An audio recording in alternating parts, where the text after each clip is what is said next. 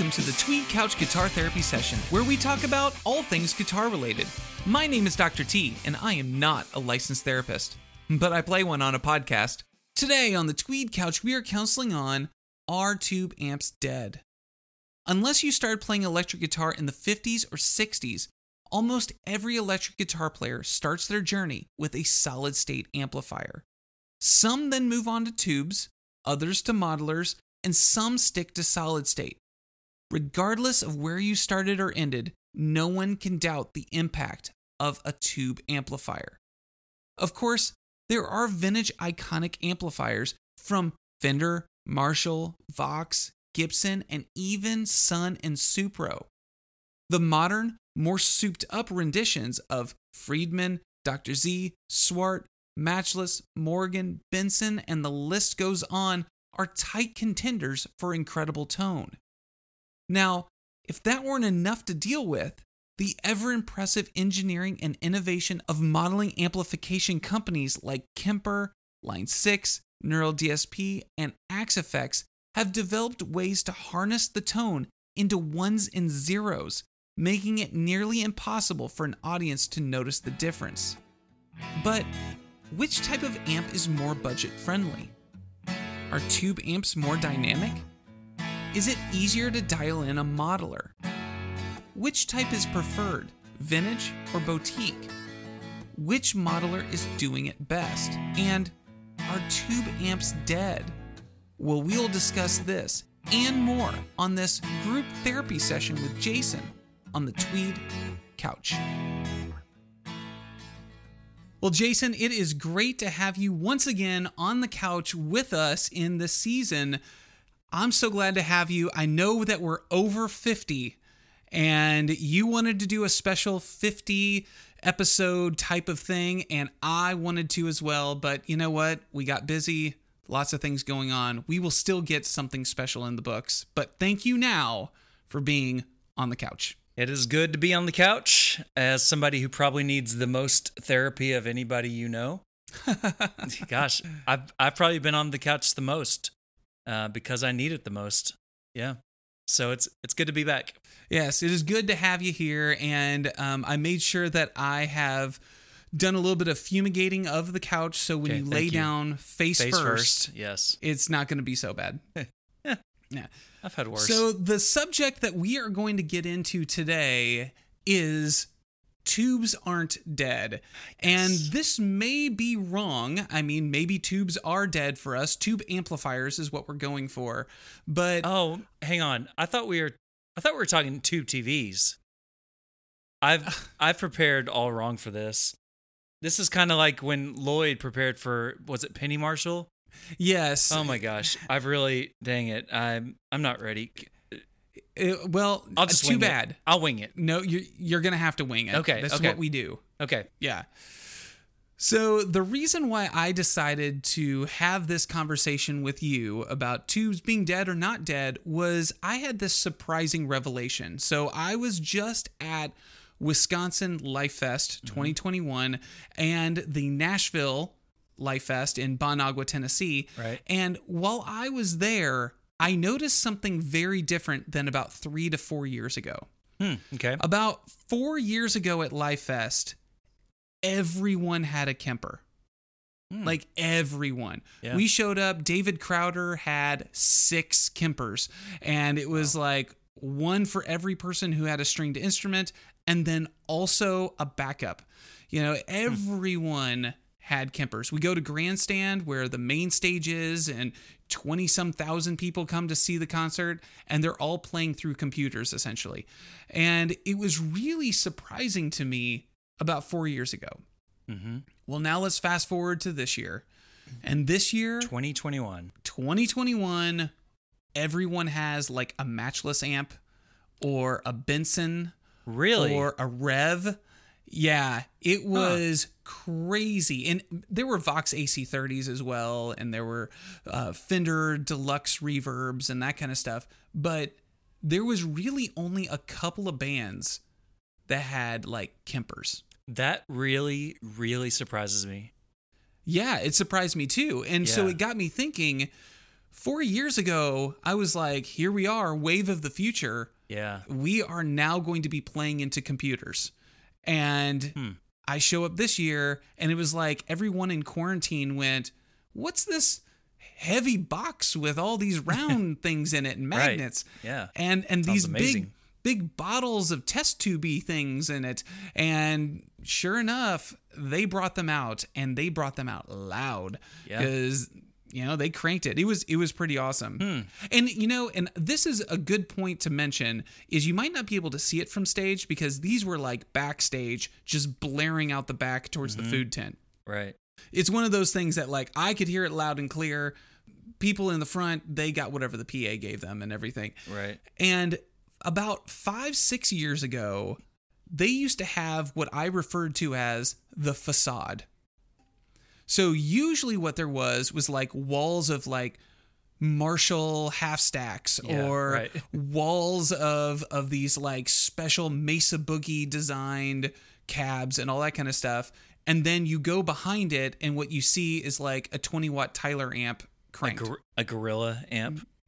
Yes. Yeah. And and it, and it was shocking. So this was not the vanity stuff. It was not the facade. Right. They they were playing through the real deal. Huh. You know, it was funny. Third Day was the band that I'm thinking of cuz they were sponsored by Epiphone at the time. Okay. Now, if you're a big Christian music band and you're sponsored by Epiphone Right. and you've got Epiphone speaker cabinets, I mean, are you really going to play through those? As a non-sponsored artist, and I, I laugh as I say artist, I wouldn't play through Epiphone myself. I mean, right now, like I wouldn't Yeah. play if they gave it to me free and they're like, "Hey, just to promote this on the podcast," I'd be like, "Oh man, I, man, I really appreciate it, but no, I'm good." Nah, I, I'm, I, yeah, I don't think I would. I really don't. And you know what? They promoted it, but when you went to the back, they had two like 60s vintage Marshall 412 Yep. like tweed cabs and like Marshall heads. The audience thinks it was Epiphone. It was not. No, no, no. Yeah, that's tone uh, was something else. You probably just got somebody in trouble right now telling them that. Oh, I'm sure, but you know what? They're not really a band anymore anyway. Um, Okay, Yeah, okay. they just, you know. Yeah. All right. So I think that before we get into finding out whether or not you think that tubes are or are not dead, Okay. we should play a little game. Okay, can I can I say and this this might be part of the game, but you could have had me bet all my guitar collection, and I would have said that everybody there was playing either with a Kemper or a Helix or a Quad Cortex. I would have thought for sure. So I'm glad I didn't make that Yeah. bet because I would have lost everything. Well, and you know, we went to some of the other stages, and some of the other stages had people playing like through a Kemper or something like Okay, that. But yeah. really, I mean, mass majority, they plugged into an Wow. amplifier. Okay. Yeah. Okay. Good to know. So let's see if you're interested in playing this. We're going to play a little game, I'm ready. I love games. and this game is called Myth or Reality. Okay. And so I'm going to mention some statements because, as I said, about four years ago, everyone was playing through like a Kemper or a Helix Yep. or something Yep. like that. And this year, everybody's got amps. And so there's a lot of common like misconceptions and thoughts when it comes to which is better or which is what when it's between modeling and the actual real deal tubes. Yeah. So let's play myth or reality. Do we have the crowd here with us? There I can't are. believe they showed up. There I'm not they- joking. I mean, they follow me everywhere I go.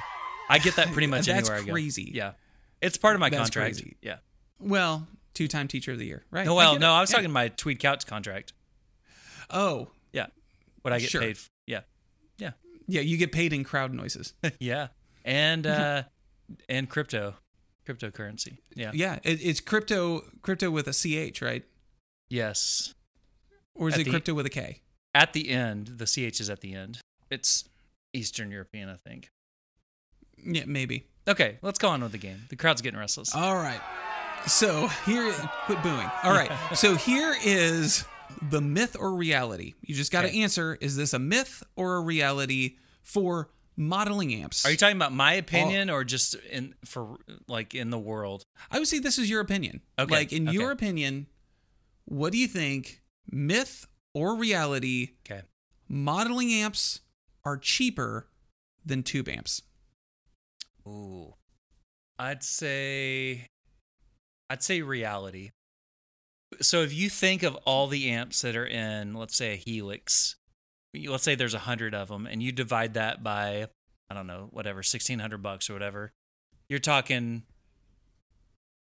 you know, hundred and sixty bucks. Well, no, I can't. I can't do math. Hey, stop booing. That's ridiculous. You're talking 16, 16 bucks a an amp, right? Am I right? If there's 100 amps. And, you know, a good tube amp, you can get a Blues Deluxe or whatever for 800 bucks now. I don't know how much they are now. But, Sure. you know, a lot more than 16 bucks. So, yeah. I would say when you think of everything packed in that unit, if you were to get tube amp equivalents of that and pedals and cabs and everything, be way more expensive. See, and I would agree with you that modeling amps, whether it be a quad cortex or a helix or a Kemper, or it be something like the Vetta or Oh, the yes. Valvetronix or whatever, that you might go, yeah, of course. If you want to own a Dumble, of course this is cheaper. Right. If you want to own a uh, a Marshall Plexi, yeah, sure, it's cheaper. You know, so I'm with you if you're talking about an amp collection. Sure. But I'm gonna be honest with you. Every amp I play still ends up sounding like me. Like case in point for me is that I have a a hot one Hotone. I don't know Yeah. how you say it. I think it's hot one. I'm, let's go with that that one. one. That one would offend a lot less people. Okay. Well, so I have a Hot One British Invasion amplifier. It's like Okay. a little one watt solid state, and Yeah. I plug that in through an Egnater tweaker cab with a Celestion G12H30 in Okay. it. Yeah. Good speaker. Sounds good. I got a pedal that runs in front of it, whatever. I unplug it, plug it into my Vox AC15. It's a little brighter, but for the most part, it still sounds like me when I play it. Okay. Yeah. Then I unplugged that and I put it into my Line 6 Pod Go, which I have set up with like an AC30 in it and Sure. some Celestion Blues. And I play that and I go, ain't that much different. Yeah. Still sounds like me. In a crowd, nobody's really going to notice. Yeah. So, in which case, I don't know that it matters if I have a collection of amps, if I have Dr. Z and I have Suhr and I have I have Mesa Boogie and I have Dumble and I have all those. I think it still ends up sounding like me. Yeah, So, that makes sense. if Okay. that's the premise, I will say that it is a myth because I don't think that modeling amps are actually cheaper if you're talking about one quality amp okay.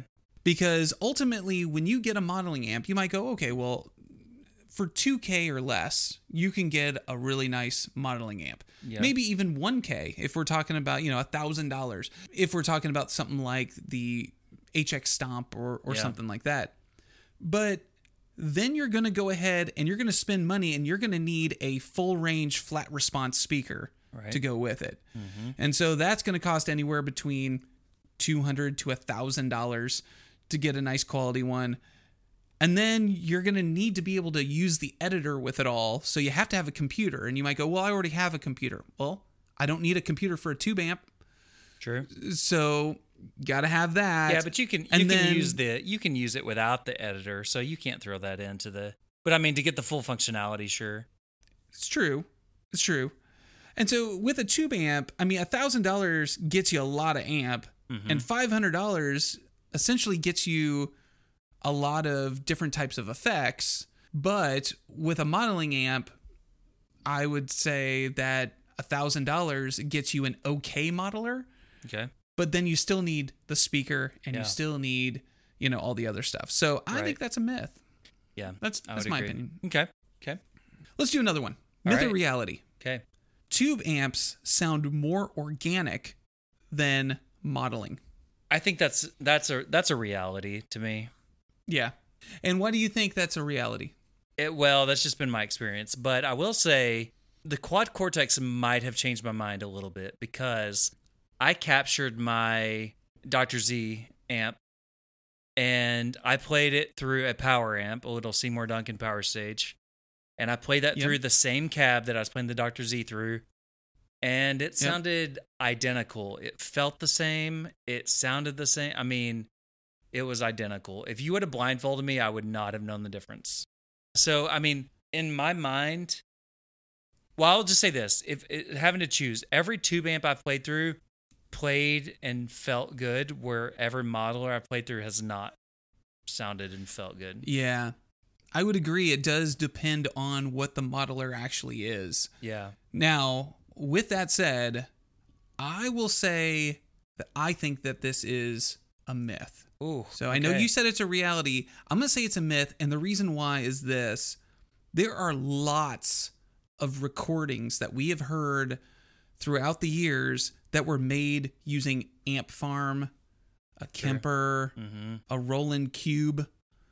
I mean, there's a lot of different stuff out there. I mean, Billy Gibbons played through like a JMP1 with a processor, and it sounds really organic and awesome. Yeah, it does. So I once again will default to whatever I play through still ends up sounding like me.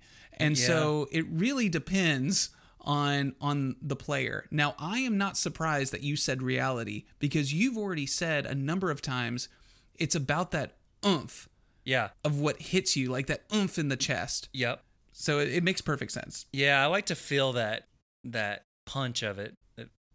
So I, I do think that that affects my thoughts on it, just the way it feels. So yeah, I, I definitely think that makes a difference.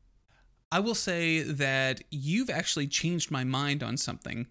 Oh, good. I Okay. used to think that it was modelers that were weak and just didn't sound great. And Mm-hmm. you mentioned to me that I think it's the volume.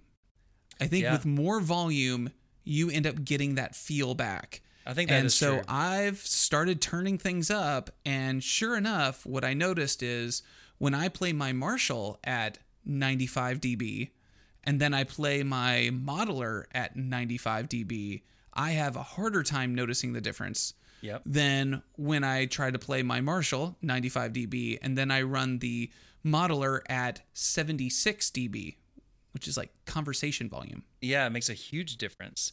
It took me a Yeah. while to figure that out, but once I figured that out, it's like, okay, there's something here for sure. So here's my next one myth or Okay. reality. Okay. Okay. modeling amps are quieter than tube amps. Um, I think I do think that. Well, I think that's a reality. Although I will say I was leaning towards myth because I think they've modeled them now to idle kind of the same as a tube amp, and you can hear Yeah. a little noise, and that's pretty impressive. But I'd say overall, I think, gosh, I don't know. These Dr. Z amps I have are so quiet. They, Yeah. I mean, they're amazing. Um, I, you know what? I'm gonna, I'm gonna go with a push on this one. I don't think, I don't think it's a myth or reality. I think it's right in the middle. You know, I was curious on how you would go with this because it really is dependent on the modeler.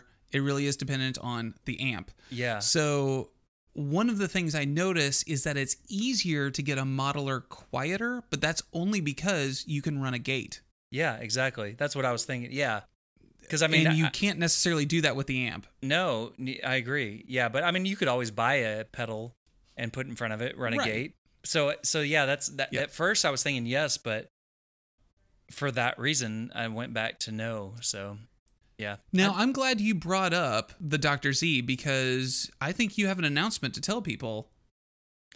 Because you got rid of the Z-Wreck Jr., right? I did. So you just uh, mentioned something about Dr. Z. Yeah. Like, what happened? Well, this is this could be a whole nother therapy session on its on its own.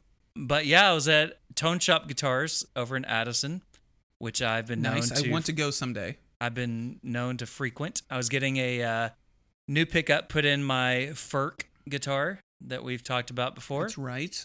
Ferk. yes. And uh, by the way, I got the LR Baggs Anthem pickup, and Yeah. it is phenomenal. I love it. It's so Nice. good. Yeah. But anyways, I was there and uh, they had a Dr. Z Maz 18, which is one of the first Dr. Z's I had of the many I've had. And uh, Yeah, is they- it reverb or non-reverb? non-reverb? Oh yeah, those sound way better. I like them better. So I, I saw it and it was marked at nine ninety nine, and I was like, that's a great deal. And so I played it, and I was like, oh man, I really want this. And so I just asked the guys, like, do y'all have any, uh, do y'all have any wiggle room on that price? And he comes back, he's like, well, we'll do it for eight eighty eight. And I was like, let's ring it up. Wow, they So went I- from 9.99 to 8.88. Yeah, I should have kept going, see if we can get it down to seven seventy seven.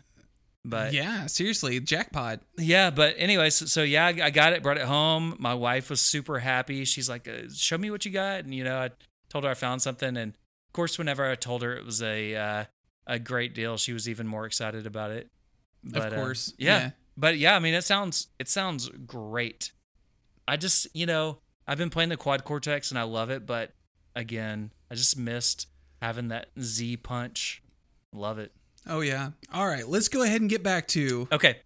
Myth and reality. Thanks for the little break on that one. Yeah, sure. So here we go. Myth or reality? Tube amps are easier to dial in a great tone. 100% reality. 100%. And I will fight anybody that disagrees with me.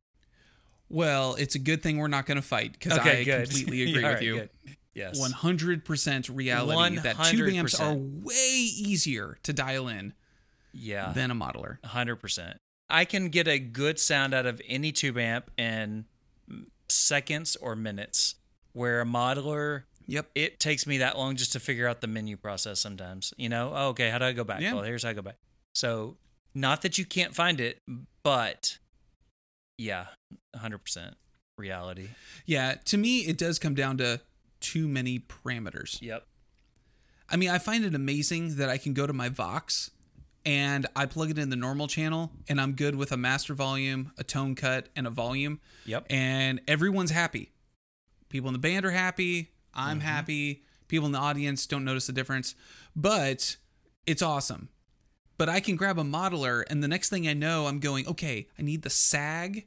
What about the bias X? Yep. What's a Yeah. ripple? You know, and now all Yep. of a sudden it's all over the place. And I'm going to throw out a statement here and you can tell me whether you agree like this fits with you Okay. or not. But for me, this is a shocker maybe to everybody, but I actually think I've become a worse guitar player because of modeling amps. Ooh. Okay. And the reason why is because I don't practice as much. I don't feel the guitar as much. Yep. You know, I Probably don't you know, bond with it the would- amp as much. Yeah, and and because I have 999 different amps to try, Mm-hmm. I go, well, there's got to be a better one. Yep. Yeah. Whereas when I plug into my Marshall, it's my Marshall. That's what I got. Yep. And you know, on so many of them, it's like, okay, well, I'm going to get a Vox. You know, I, I'm going to get a Vox sound, and then you go and there's like three or four different Voxes, and you're like, oh, dang. And then you look, oh man, there's different speaker cabs or different IRs, and you're like, Yeah. this is a lot of pressure. It it reminds Yeah. me of like in in school when you're taking a test and you thought you knew the material, but you open it up and you're like, oh, whew, this is uh this is more than I bargained for. That's kind of what it Oh, feels yeah. like. So yeah, and, and actually, for those people who have been in a studio, you might know this problem. But keep in mind that a modeling amplifier is designed to not sound like the amp in the room. It's designed to sound like the amp that's been mic'd up and processed. So if you're playing and all of a sudden you go, oh man, I feel like it's just not as compressed or it's just not as open as I usually get, whatever it is. Well, if you change from a condenser to a 57, if you make the 57 four inches away instead of, you know, mm-hmm. one inch away, if you do it off axis instead of now, I mean, there's so many parameters. Yep. I feel like I have spent more time as a computer programmer than as an actual guitarist. This goes back to my no menus approach Yeah. from a couple months back. And I'll tell you, I've got I, I'm happily now I'm set up with two different rigs. I've got my deluxe reverb and I've got my Dr. Z. So I've got those bases covered. And I've got a analog pedal board. None of them require menus. So I've got that Yep. set up. And then I've got the quad cortex set up. And so I'm like, if I Yeah. want to step on a button, it changes my whole rig. I've got that. If I want to just turn a knob and get a little more overdrive, I've got that. And I'll say the quad cortex, I mean, it's one of those things you cannot please everybody. Like it's they're just never No. going to please everybody, but they've done a great job with that thing and I absolutely love it. And I could see myself being content with just that. However, I like having the analog pedals and I like having a tube amp and I like the smell of it and I just I like that feel. Yeah. So so uh, lucky well, there's luck- something cool about the tweed cover or the, the Yeah. Levant cover or Yep. you know the suede cover or whatever it is. Mhm. There's something cool about a salt and pepper cloth. There's something cool about like the diamonds. Yep. There's something cool about all of the things that are an amplifier. So I agree. I get it.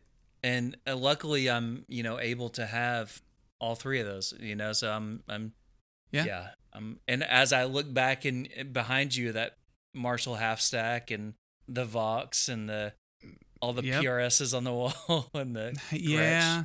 gibsons Yep. beautiful beautiful we're we're both very fortunate Yes, we are incredibly fortunate. And I am a little bit of a modeler junkie. Now, the reason why I'm a modeler junkie is because there's a lot of times where I have to set up and tear down yeah every single time. It's not like, you know, a lot of musicians that play it like a church or something like that, they just set it up and they leave it.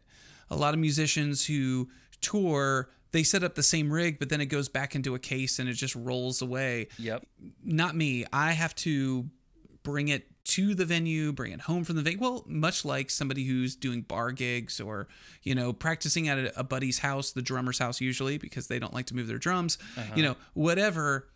And there's just something really convenient to bring this small little pedal board that happens to have your modeler on it oh yeah yeah like the quad cortex, like an HX Stomp or a Pod Go or a Helix or really an Axe-Fx, any of that kind of stuff does that stuff great. And so because of that, I like having that and also the silent ability.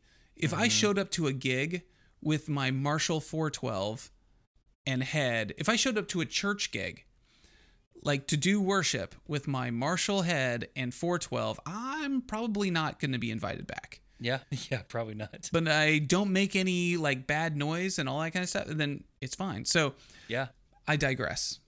So I'm a little bit of a junkie when it comes to modelers. I guess that's my therapy for today is that I have them all.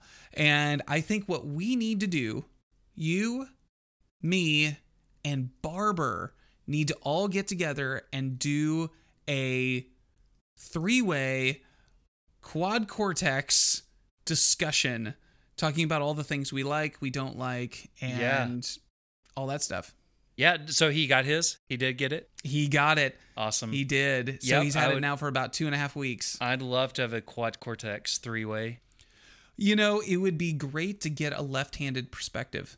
Yeah, I know. You know, it's funny. I did not know that they made those in, in left-handed versions. I didn't either. And that's a huge benefit because, you know, there's still a lot of like other gear that they don't make left handed. So Amps, picks, good strings. for neural DSP. Good Yeah. for them. Yeah. Where does he get his strings? Do you know? I, the left handed store, I think it's run by Ned Flanders. Okay, probably probably Amazon, I'd guess.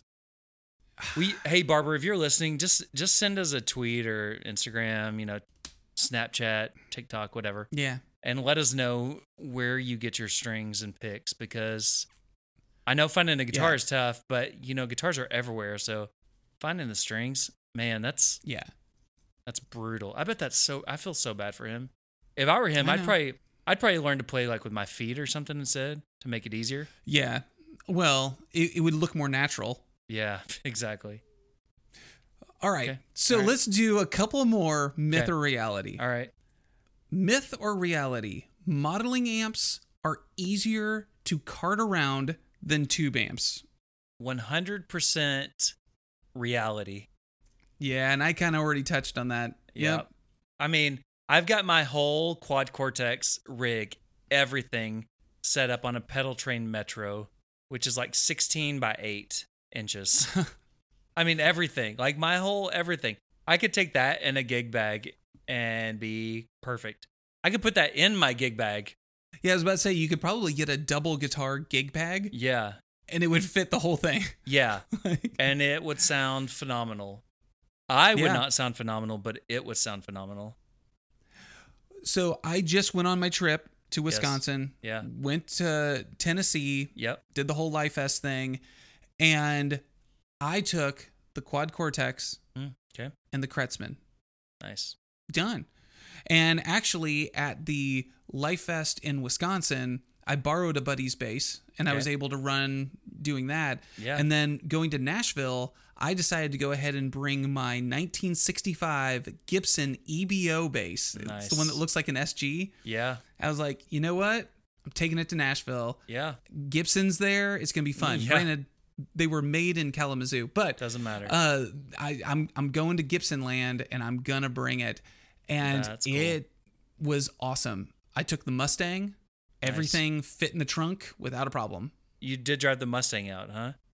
Oh yeah, I know you just Took said that, but I was thinking a Mustang guitar, and then I was like, wait a minute, Mustang, yeah. oh yeah, So you and Owen yeah. took the trip out. the 5.0. nice.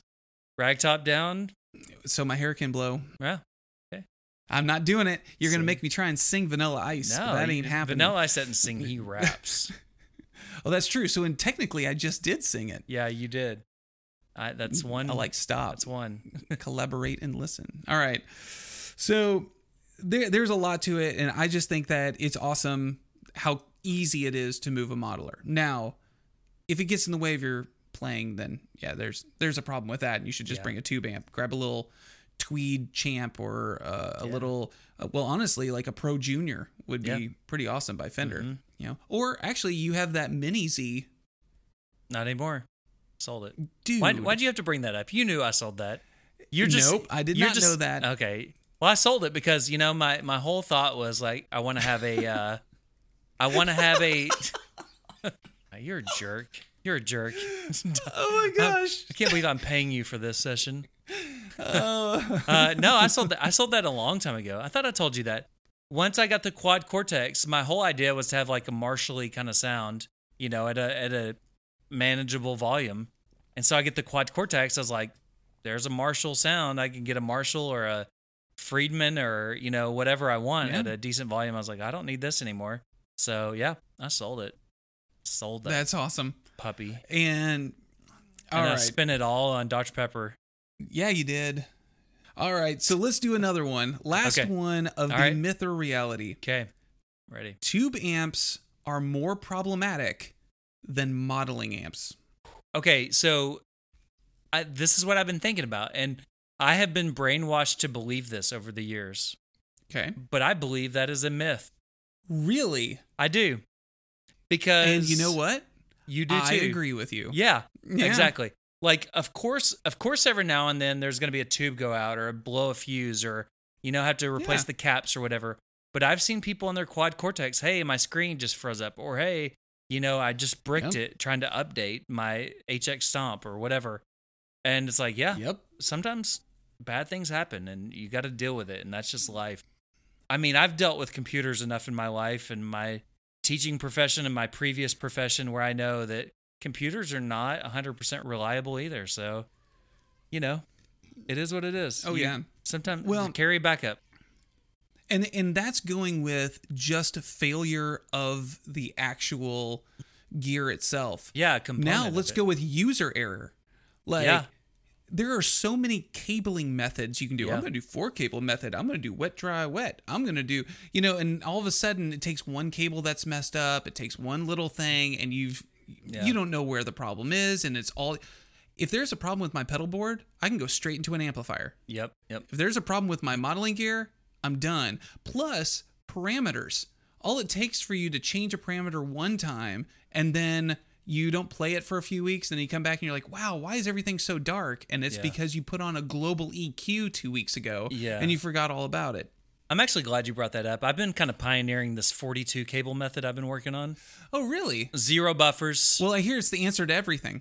It well, almost. I mean, it's a you know it's give and take a little bit. But yeah, I don't know. Doctor Who told me. yeah, I've been I've been drawing it all out. So once I get it all figured out, I'll I'll send a diagram for you. That, that would be great. Yeah. That'd be great. Actually, this brings up uh, a little bit of a a little bit of a fail that I had with my modeling gear. Okay. And I had my HX Stomp and everything was set up, everything was good. Mm-hmm. Was trying to get it to make sound though, and I could not get the stupid thing to make sound. And I was like, what is wrong with this? You know? And so I checked this, checked that, decided, you know what, I'm going to just plug the guitar straight into the DI box. Yep. That worked. And I went, okay, so the problem's right here. What's the deal? And it took me about 10 minutes to figure it out. And all of a sudden, I realized I had the effects loop on. Yep. I've done the same exact thing. I knew you were gonna say that. You should have And I called was me. like, freaking effects loop. yeah. well, I'm in the gig, you know? and so it's one of those that I was like, okay, don't make that mistake again. But Yep. I don't have that problem with the tube amp, Nope. especially because happen. most of my tube amps don't have effects loops. Yep. I will say though, I've done that with my tube amp expander, my Waza tube amp expander. Yes, which is amazing. Yeah, it is. It's And- a cool piece of gear. I'm probably going to have to own one now. Yeah, you should get one. Tone Shop has one used for nine ninety nine. Really? Do you think Yeah. they'll do it for 888? Try five fifty five. I mean, Well, sh- why not? I know they're. I mean, they're good guys. They'll they'll probably will bargain with you, but So, with all of that said Yeah. and everything kind of brushed away, all that and more. Yeah. let's go ahead and answer this question. I want your opinion on this. Are tube amps dead? I believe that tube amps are not dead. I believe they're alive and well. I am with you. I believe that tube amps are definitely not dead. There is something that is cool.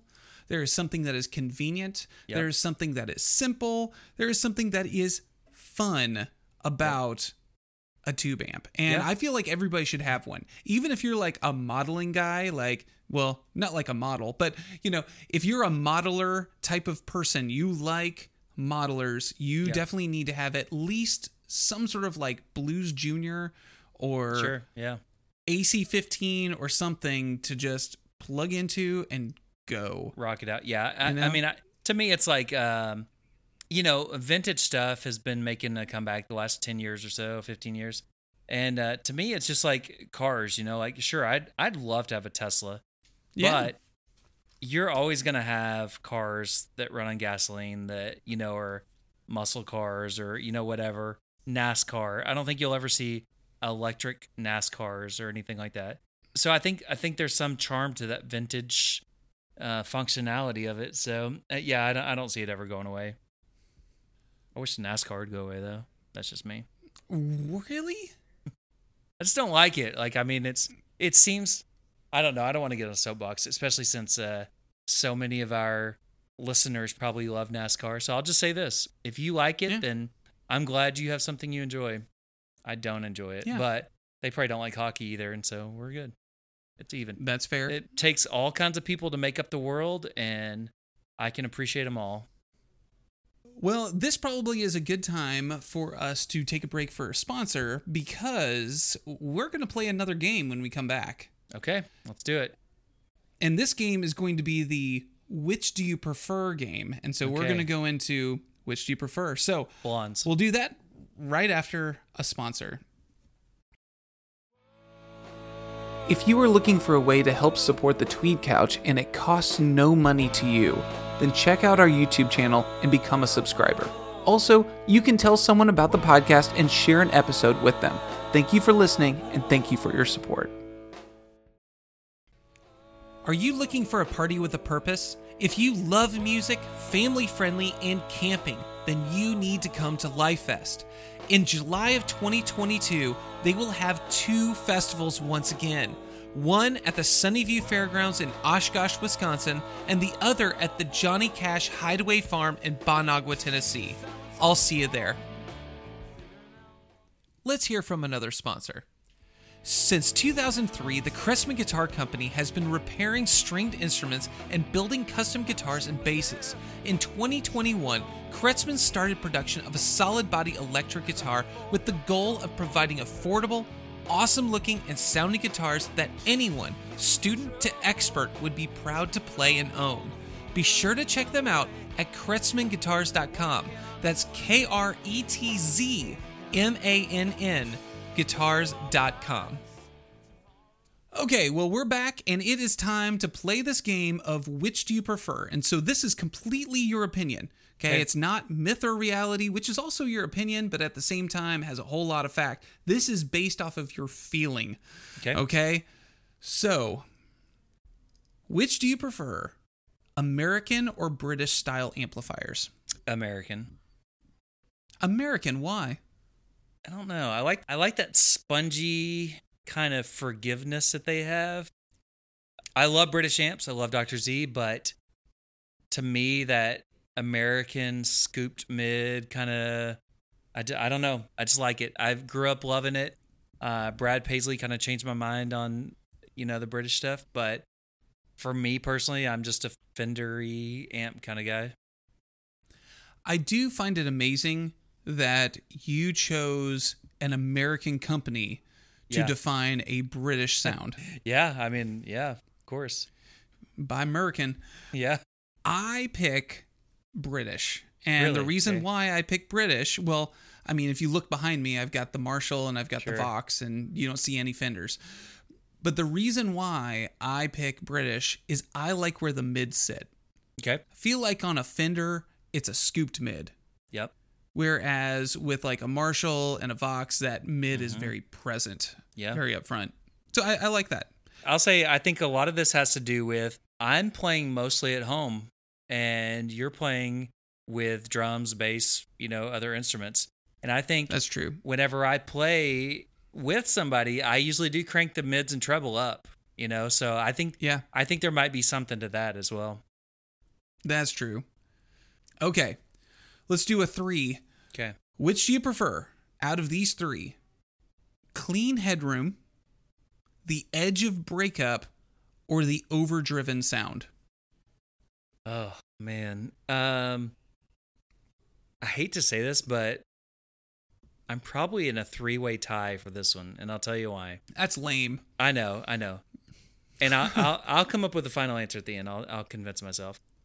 Okay. To me, to me, like playing through a clean amp, like a twin or something like that, just feels amazing. Like get a Strat, two or four position, neck position.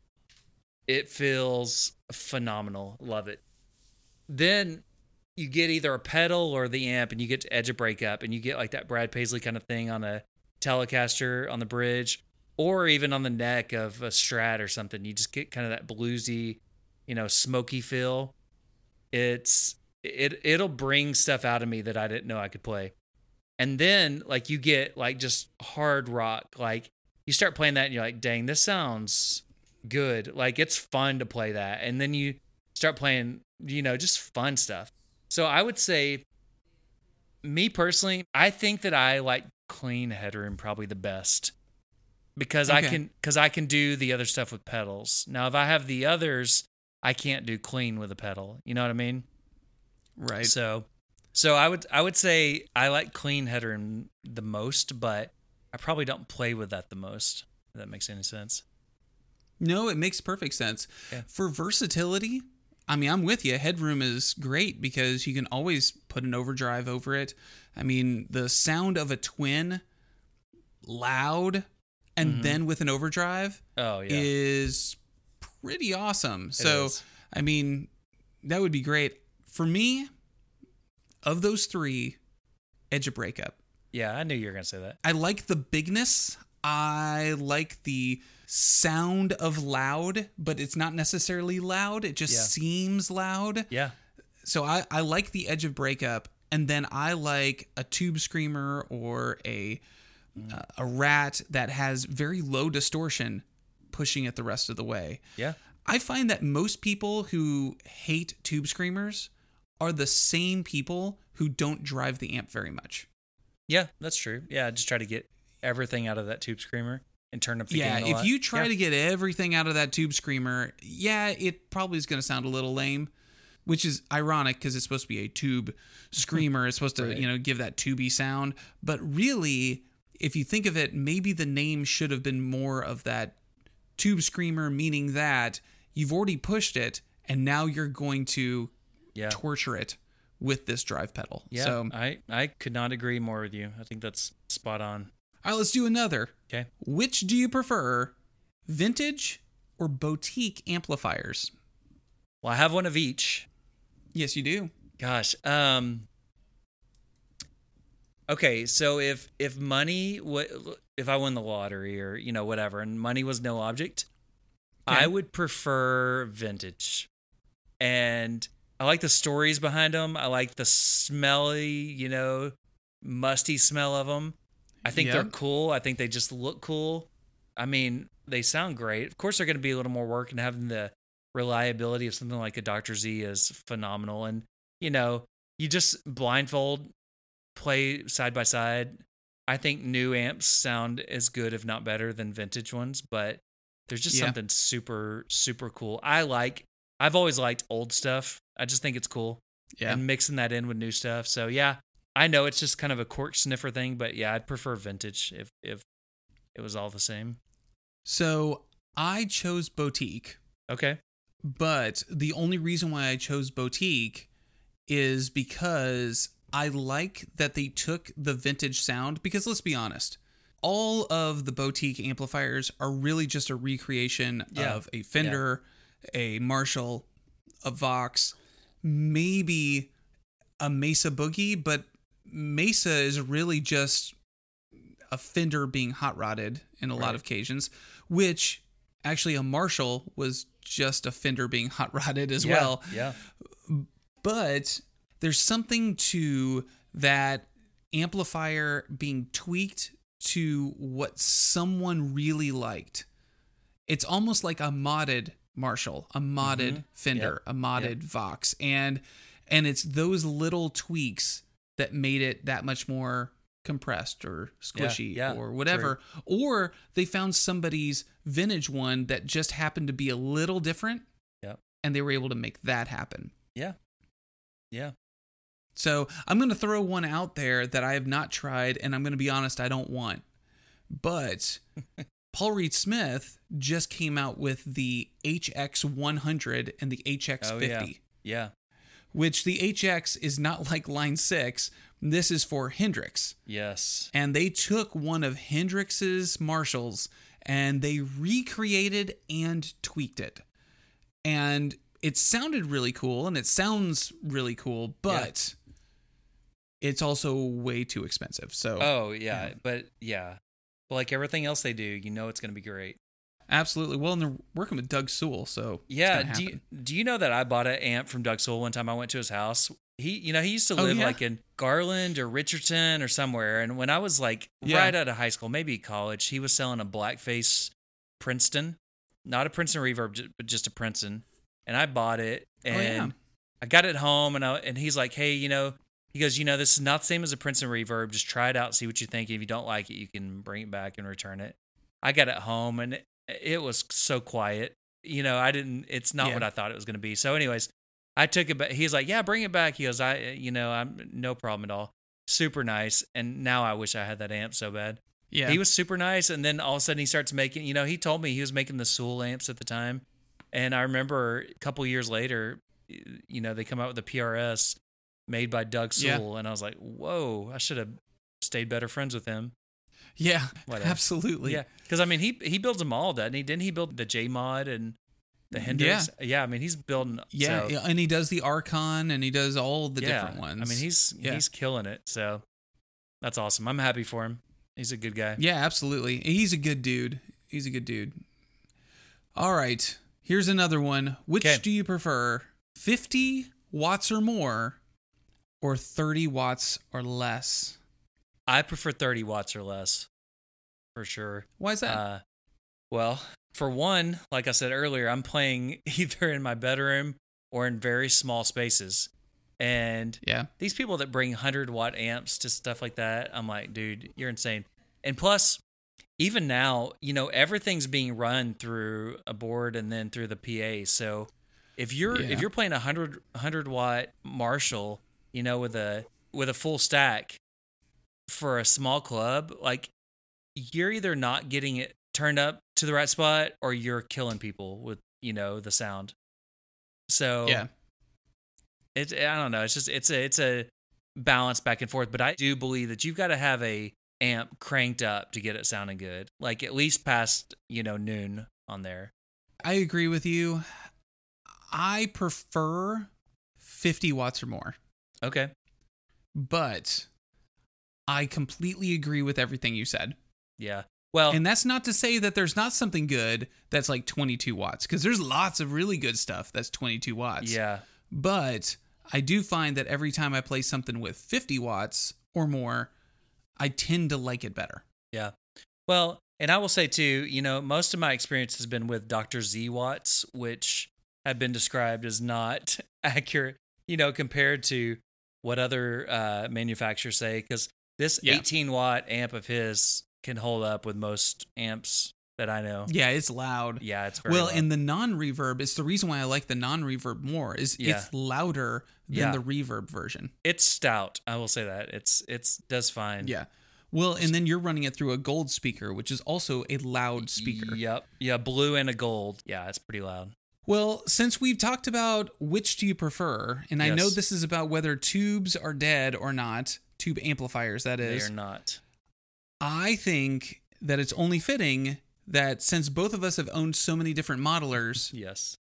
if you had to go modeler, which would you choose? Kemper, HX, Helix, Axe-Fx, Quad Cortex, whatever. What would you choose? I will say I have not ever owned or played Axe-Fx, and so I'm curious of that. So I cannot answer that knowing that I haven't played those. I currently have the Quad Cortex, which is just it's making me very happy right now. Um, but I will say I'm playing that through a real amp, like the you know the Duncan Power Stage, and through guitar speakers. And so for the amp in the room, Is it the 170? yeah, the Power Stage 170. Yep. It's Yeah. supposed to be a neutral power amp. So I'm playing it through there, through real speakers, and it sounds phenomenal. Now, I tried the HX Stomp through the same setup and did not love Mhm. that. And so, because my thought was, oh, well, maybe I didn't get that a fair shake because I just tried to play that through, you know, FR, FRs. And so I thought, Yeah. well, let me play it through this and see if it's that great. And I didn't care for that. So that, that would be down lower on the list for me. The Kemper, I never played that through a real amp and real cab, and I wish I would have because I think I would have been happy with that too. But that being said, I would say Quad Cortex is my number one, Kemper's number two, Helix, you know, line is number three, and then the Axe-Fx, you know, our friend Cody, he swears by it, says it's amazing. And everybody else I know, they really like it. So, I mean, I, I'm sure it's great. I just haven't played one yet. I have played the Axe-Fx and I think that it sounds awesome. I've never owned one though, so I'm not going to speak to the Axe-Fx either. But I completely agree with you on all of your points. Okay. I think that the Quad Cortex is probably doing the best job right now, but Kemper is so darn close that Yeah. I don't know that I can really complain that much. Kemper has better effects right now. Yeah. I like a time based tremolo. I want to tap it in. We don't have that with the Quad Cortex yet, Yeah, true. but we have all the other type of stuff. Okay, well, I guess it is time for us to do final thoughts, and I'm going to go first, and then we'll Okay. have you finish things up. All right, sounds good. So I think you still need a tube amp. Even if you're like a modeling person, you need a tube amp because it's still inspiring and it's still simple. And sometimes you just need to plug the guitar directly into an amp and see what's going on. All right, that's the first thing. Next is if you are a touring band or you are playing small gigs or whatever, I think that you still need a quality modeler. And I think it's the reality of what we do. I think that you could be playing at a bar where the stage is the size of a picnic table with the drummer on it. And you're not going to be able to play the big thing, but Yeah. having a small little modeler, that's at least going to get the gig going. And Yeah. let's be honest nobody is going to know the difference or is going to feel cheated by someone bringing an Axe instead of a Friedman Dirty Shirley into a 1968 Marshall 412 with a G12M speaker from the 60s and Yeah. and all of that. So I think that tubes are not dead. And I think that modelers are still important hmm and you need both. Yeah, I d- uh, first of all, I, I do not think they're dead. I think they're alive and well, and I think they will be as long as there are guitar players. I think there will always be that. Now, I think for a touring musician, especially a a uh, second tier, third tier, you know, not a headliner, anybody below Yeah. that, I think having a modeling amp is the way to go. You get your song set up, you go in, you plug in, you load in, you play it, you t- pick it up, and you're gone. You go somewhere and you know it, it go, something goes wrong with it. You put your backup on and you download your presets, and you're good. So I definitely think you know everybody using in ears and all that stuff. It's the way to go. But if you're the headliner and you can afford whatever you want, play what you love. You know, play through a tube amp and and have the setups. But to me, I'm lucky to have best of both worlds because you know if I'm playing with our little family band that plays the diverse stuff, you know, I've got the quad cortex where I can go from Marshall to a Fender to whatever. But if I'm just playing for me, like I'll play through my Dr. Z or my deluxe reverb and play through those. So I like this question. I think it's good. I think it brings up a lot of good points. And uh, I, just to end it, I would say I do not think that they're dead at all. I think they're alive and well. But before we before we close out that final thought, I would like to say this. We have one listener, and you know who I'm talking about in Hawaii. Yes. Ohms in Hawaii, who is who's reached out like on Instagram, and, and you and I both share the Tweed Couch Instagram account, and so I saw a couple messages from him, and I didn't want to read them because I didn't want to take them away from you. I wanted you to be able to see them, and so I messaged him through my account, and I was like, "Hey, I think it'd be really cool to have you, you know, on the show sometime." And uh, Yes, I don't, absolutely. I don't, I don't even know his name. I just know Ohms in Hawaii, and he never shows his face. I I don't necessarily know what he looks like either. No, no, because he likes to take pictures with a guitar in front of his face. and- or hair in front of his face. And so yeah, that's uh, right.